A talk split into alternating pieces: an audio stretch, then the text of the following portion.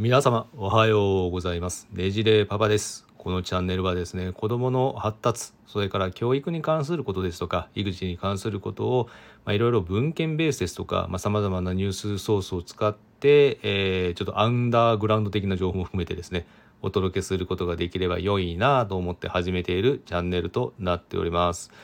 いやいやいや、もう9月も入って、もう6日過ぎてる状況ではありますが、本当日々目まぐるしくですね、もう活動させていただいているという状況にはなります。実はですね、今日ちょっとあの収録している理由の一つとしましては、9月の22日にですね、我々が行っている事業、子どもの心を専門医と考える能動的な子育てセミナーというようなものを開催させていただく段取りになってます。これがですね、あのもともと1回目2回目はですね子どもの心専門医のドクターエリが、まあ、司会演者を務めるといったものになっていましたが、まあ、第3回目はですね白羽の岩が頭にブスリと刺さりまして、まあ、私の方が今回演者として発表させていただくという、まあ、素晴らしいと言いますかありがたいと言いますかうわ白羽の矢が当たっちゃったというところではありますけども、まあ、お話しさせていただければなと思っているものになっています。まあ、そこでですね概要欄の方にそのどういうセミナーなんというものは、えー、貼らせていただこうかと思うんですけれども今回のテーマはあの1回目2回目のセミナーを行った際ですねあの質問や要望が比較的多かった ASD 自閉症スペクトラム症に携われる、親御さんや、まあ、支援者の方向けで、ねまあ、そういうものに役立つような情報が欲しいということでしたのでちょっとあの一風変わってですねあの私の方がもともと前職からですね論文を読むのにはまあまあ長けてる方だと、まあ、自負してしまっておりますけれどもそういうあの兼ね合いもあってですね、まあ、今の現状世界の論文から学ぶ親が行う ASD 支援ということでご家庭でできる ASD のお子さんへの、まあ、親御さんができる、え、支援とは一体何なのかといったテーマでですねお話をさせていただこうかなと考えています。まあ、ぶっちゃけて言うとですねまだまだあの研究段階のものが非常に多いものが論文として出てる状況なんですけれどもただですね方向性ですとかあと実際のその有効性といったものもいくつか、まあ、あの兼ね合いもあるといったものが出ていますし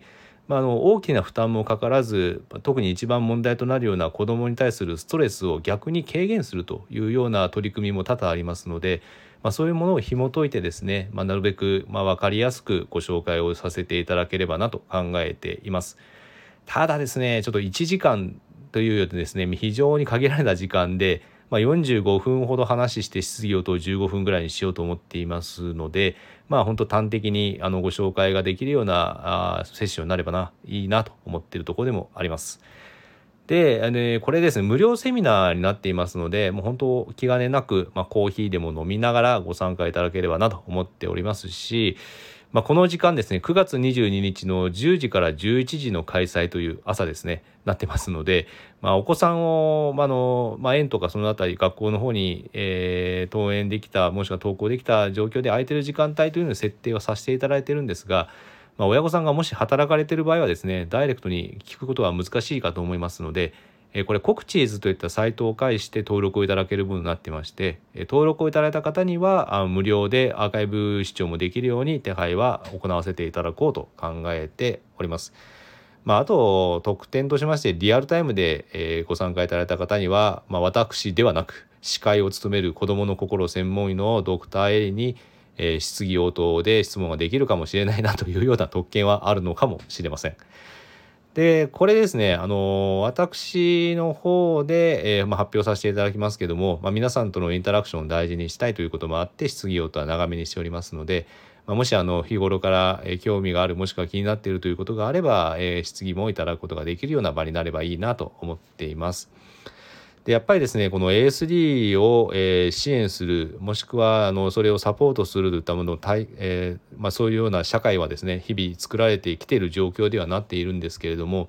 やはりあのご家庭でどれだけ子どもの心内面の方ですねそういうものをサポートしながら、えーまあ、育んでいくことができるのかといったところは、まあ、今後あのこのような ASD のお子さんを、えー、どのように将来考えていくのかに関しては非常に重要なテーマでもありますのでどちらかというと行動面というよりかは、まあ、心の内面の方でどうアプローチをしていければいいのかなといったところも加えてお話ができればと思っています。まあ、これもですね、あの私もちょっと今いろんな論文を見て、まあ、紐解いている状況ではあるんですけども、まあ、特にあの国内よりも世界の方でこの ASD といったものの研究は今飛躍的に高まっている状況でして、まあ、ぶっちゃけて言うとですね2000年ぐらいの時にはこの ASD における研究といったものは130件ぐらいしか論文は書かれていなかったんですけど2022年になって6,000件以上論文が発表されていたりですね非常に研究がもう盛んに行われているような状況にもなってきています。でやっぱこの、まあ、ASD のものが今世界各国でも大体疫学的には1%から2%というふうには言われてるんですけれども言ってもですね1%から2%って言ったら全人口の中で考えると、まあ、世界人口では1億人以上いるということにもなってしまいますのでやはりこの中でこの子の、えー、子どもたちがですね今後将来どのように巣立っていくのかといったところを支えるといったところは極めて世界規模でも重要になってくるなというところがあって、まあ、私自身の勉強そしてあの悩む子どもさんのために何かしらの役に立ちたいということでちょっと論文を紐解くような場になっております。いやいやいやいや、本当ね、あの、数限りなく論文がある中でも、本当にちょっとこれまだ答え出てないなというのは正直たくさんあるんですけども、まあ、世界各国ですね、いろんな研究者、支援者といった方向性の向きは意外と一致してまして、やはりこのような子をいかに効率的に、そしてストレスをかけることなく、内面と行動面の方でサポートするのかといったところに皆さん向きを合わせていますので、まあ、論文読んでいてもですね非常に熱い気持ちで日々研究に取り組まれているんだなと私自身本当感銘を受けるところにもなっております。まあ、そのうちの一部をですね、えー、ぜひぜひこの場で、えー、皆様にも共有できればと思っておりますので是非とも気兼ねなくもうふわっとしたゆるふわな感覚でですねお話も聞いていただくことができればなと思っております。